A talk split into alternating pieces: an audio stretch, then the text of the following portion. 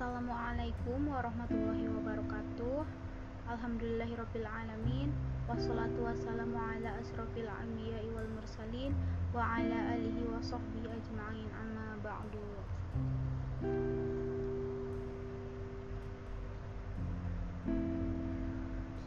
Selamat sore semuanya. Salam sejahtera untuk kita semua Semoga sehat selalu Terima kasih kepada Bapak dosen Ferdinand Lavendri, MMMA, selaku dosen pengampu mata kuliah micro teaching dan kepada teman-teman mahasiswa semuanya. Tak lupa kita panjatkan doa kepada kehadirat Allah Subhanahu wa taala yang telah memberikan rahmat dan karunia-Nya sehingga kita bisa berkumpul pada acara perkuliahan di hari ini. Izinkan saya Astuti Rahyuningsi sebagai pemakalah pada kesempatan kali ini untuk mempresentasikan makalah saya yang berjudul Belajar dan Pembelajaran.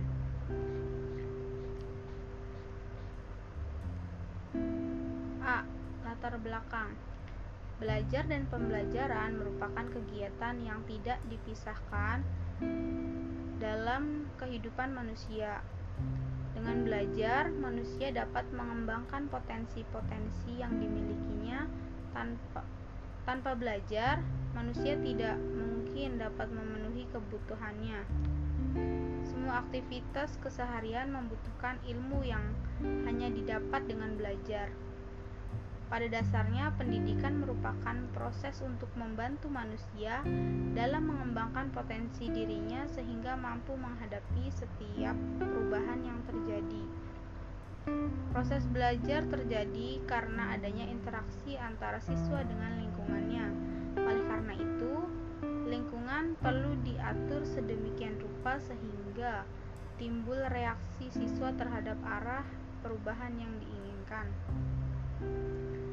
Tugas pokok guru adalah mengajar.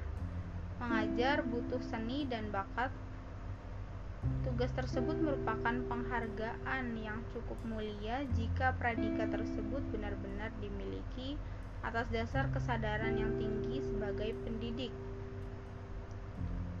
Umar Malik mengatakan bahwa guru adalah suatu profesi, artinya suatu jabatan tersendiri yang menentukan keahlian sebagai guru dapat dilaksanakan oleh setiap orang, namun tidak mencakup semua orang yang memiliki profesi keguruan. Guru tidak dilahirkan tetapi dibentuk terlebih dahulu. Kebanyakan guru tidak dilahirkan melainkan membangun. Guru dikatakan sebagai profesi memiliki 10 persyaratan antara lain Pertama, memiliki pengetahuan dan keahlian dalam bidang studinya melalui pendidikan yang lama.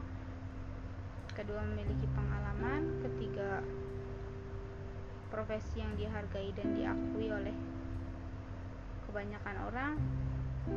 Keempat, memperoleh nafkah. Kelima, dalam melaksanakan tugas selalu berusaha mengembangkan ilmu.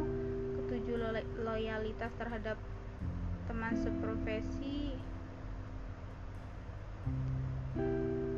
lalu bisa dibaca sendiri ya. Latar belakangnya. Lalu langsung saja kita ke pembahasan bab 2 A. Pengertian belajar dan pembelajaran.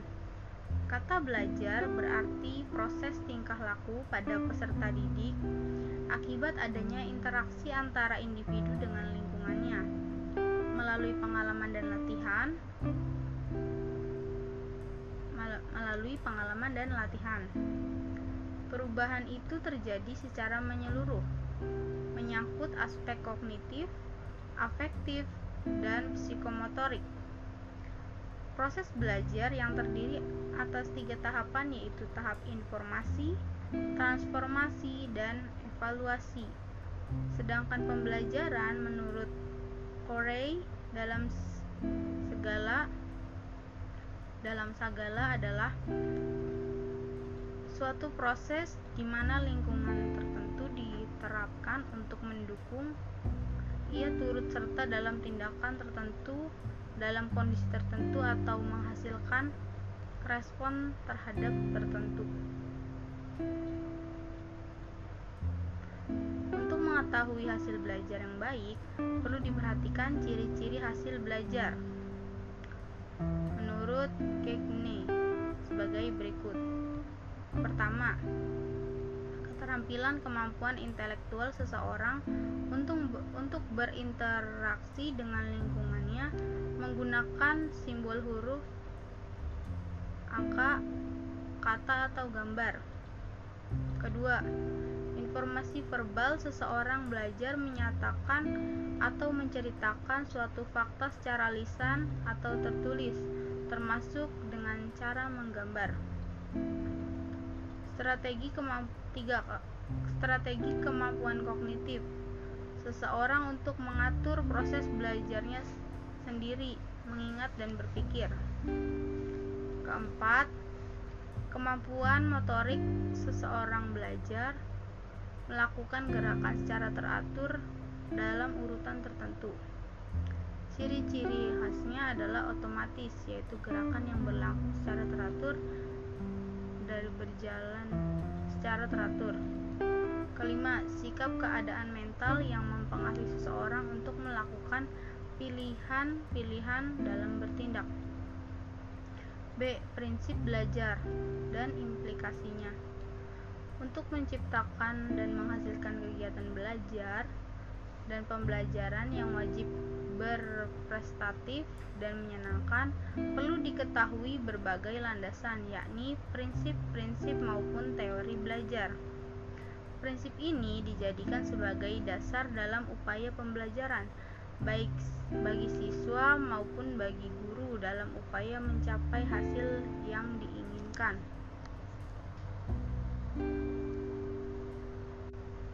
Di bawah ini adalah contoh-contoh prinsip-prinsip belajar. Ada prinsip kesiapan. Yang dimaksud dengan prinsip kesiapan yaitu proses yang menentukan kesiapan siswa atau kondisi siswa yang memungkinkan ia dapat belajar. B. Prinsip motivasi. Motivasi adalah suatu kondisi atau keadaan dari peserta didik untuk mengatur arah kegiatan dan memelihara kondisi tersebut. C. Prinsip persepsi. Prinsip persepsi adalah interpretasi tentang situasi yang hidup dan mempengaruhi maaf yang dipengaruhi oleh perilaku individu itu sendiri. Setiap individu dapat melihat dunia dengan caranya sendiri yang berbeda dari yang lain. D prinsip tujuan. Tujuan adalah sasaran khusus yang ingin dicapai oleh setiap individu. Tujuan ini harus lebih jelas tergambar dalam pikiran dan dapat diterima oleh setiap peserta didik dalam proses pembelajaran yang terjadi. E. Prinsip perbedaan individual. Proses pembelajaran seharusnya memperhatikan perbedaan individu dalam kelas dan dapat memberikan kemudahan tujuan belajar tingginya. Pengajaran yang hanya memperhatikan satu tingkat sasaran akan gagal memenuhi kebutuhan siswa. F. Prinsip transfer dan retensi. Belajar yang dapat dianggap bermanfaat bila seseorang itu dapat menyimpan dan menerapkan hasil belajar dalam situasi baru dan akhirnya dapat digunakan dalam situasi lain. Proses itulah yang disebut dengan proses transfer. Sedangkan yang dimaksud dengan retensi adalah kemampuan seseorang untuk menggunakan lagi hasil belajar. G. Prinsip belajar kognitif. Belajar kognitif mencakup asosiasi penemuan antar membentuk pembentukan konsep, masalah, dan keterampilan memecahkan masalah yang selanjutnya perilaku baru berpikir, menilai, dan berimajinasi. Dalam prinsip ini akan melibatkan proses pengenalan dan penemuan. H. Prinsip belajar afektif. Belajar afektif akan mencakup beberapa unsur yaitu nilai emosi, dorongan, dan sikap. Belajar afektif, seseorang akan menemukan bagaimana cara menghubungkan dirinya dengan pengalaman baru. I. Prinsip belajar evaluasi. Evaluasi dapat mempengaruhi proses belajar saat ini dan selanjutnya. Pelaksanaan e, pelatihan evaluasi memungkinkan individu untuk menguji kemajuan dalam tujuan. J. Prinsip belajar psikomotor. Proses belajar psikomotor individu menentukan bagaimana ia mampu mengendalikan aktivitas ragawinya. Belajar psikomotor mengandung aspek mental dan fisik.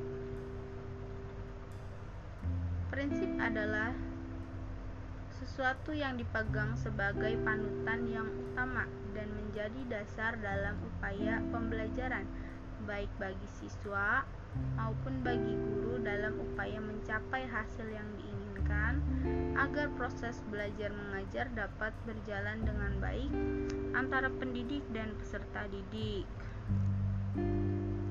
Cara umum, prinsip-prinsip belajar berkaitan dengan perhatian dan motivasi, keaktifan, keterlibatan langsung atau pengalaman, pengulangan, tantangan, balikan dan penguatan siswa, dan perbedaan individual. Implikasi prinsip belajar, perhatian dan motivasi. Bagi siswa, dituntut memberikan perhatian terhadap semua rangsangan yang pengaruh pada tercapainya tujuan belajar.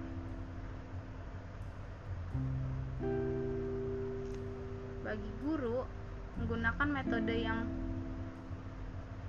tepat terhadap variasi memilih bahan ajar yang diminati siswa. Lalu ada keaktifan, keterlibatan langsung, atau pengalaman dan pengulangan.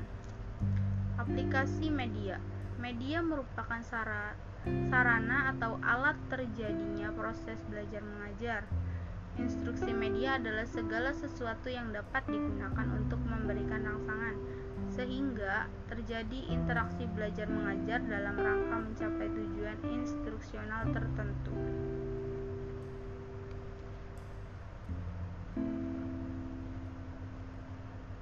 Lalu ada peran media belajar terjadinya verbalisme. Bisa dibaca sendiri dalam makalah. Lalu jenis media ada auditif, media visual, media audiovisual